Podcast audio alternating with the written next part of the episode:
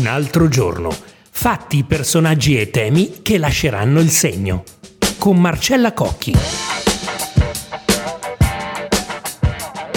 6 marzo 2023. Sbagliare è umano, ma l'intelligenza artificiale è più che mai imperfetta. Il cervellone di oggi. L'ultima declinazione dell'intelligenza artificiale, o meglio, quella che si sta diffondendo di più, il sistema ChatGPT, trasuda di errori. È in grado, tra le altre cose, di scrivere codici di programmazioni o tesi di laurea in tutte le lingue, comporre brani per pianoforte, rispondere a ogni tipo di domande, rilasciando anche interviste. Ma il suo stesso creatore, Sam Altman, il CEO della società OpenAI che produce il chatbot, e che è stata creata nel 2015 da investitori della Silicon Valley, tra cui Elon Musk, ora uscito, ammette candidamente che questa è una scommessa da considerare ancora approssimativa.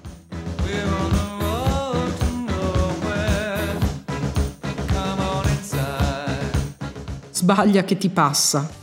Diceva 15 anni fa la mamma di Harry Potter, J.K. Rowling, agli studenti di Harvard imparate tutto quello che potete dai vostri fallimenti.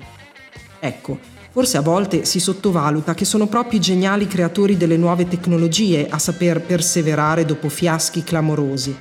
Di certo, Sam Altman non è uno che si abbatte, dato che subito dopo aver ammesso gli errori della sua creatura ha aggiunto anche che la creazione dell'intelligenza generale artificiale sarà lo sviluppo più importante della storia umana. In questo, l'imprenditore e programmatore 37enne di Chicago ricorda il folle Steve Jobs, che nel 2005 agli studenti di Stanford disse che doveva ringraziare di essere stato licenziato perché quella sua caduta, quel suo dover ripartire da capo, furono per lui il carburante di una nuova creatività, da cui poi ebbe origine il successo della mela morsicata. E allora sì, siamo imperfetti, i gestori di OpenAI vanno dritto al punto.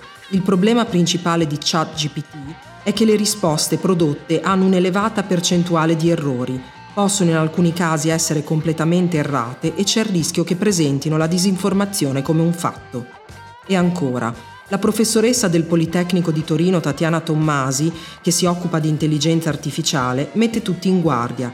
Trattasi di esperimento, Microsoft ha investito molti soldi in ChatGPT 3 e lo sta inglobando nel suo motore di ricerca Bing.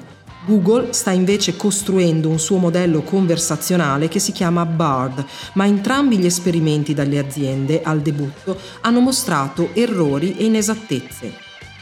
Questione di rimente, secondo Tommasi, sarebbe intanto fissare dei paletti.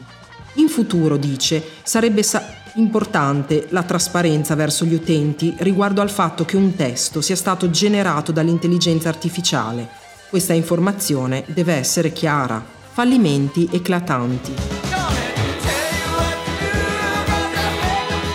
E pensate che, per il momento, questa prima dimostrazione di emulare il più possibile il ragionamento umano è già il prodotto meglio affinato dopo illustri casi di disastri precedenti. Un esempio? Microsoft, che ha appena annunciato di tornare alla carica con un software in grado di competere con OpenAI già nel 2016, dovette ritirare TAI, ossia un account automatico che su Twitter aveva finito con il rispondere alle domande degli utenti con toni duri e perfino razzisti o negazionisti. Un altro esempio, il caso del chatbot Lambda del giugno 2022 Qui un ingegnere era stato licenziato perché va bene l'atteggiamento sperimentale, ma secondo Google era stato fin troppo sincero, spifferando come il grado di sviluppo dell'intelligenza artificiale stesse raggiungendo livelli fuori controllo. Tema, quest'ultimo, che è uno dei più inquietanti interrogativi sull'intelligenza artificiale per l'uso che potrebbe essere fatto di essa da parte di governi o sistemi economici ostili, ma anche semplicemente per fissare i limiti di un sapere che si autoproduce. Lo scrittore americano campione dell'immaginario come Jonathan Franzen non ha dubbi, l'intelligenza non ha nulla da spattire con ChatGPT, ha detto in una recente intervista alla stampa, mettendo in guardia dal rischio che l'intelligenza artificiale sia un sicario della realtà. Perché la realtà è fatta da uomini che sbagliano, sì, ma poi a volte si correggono.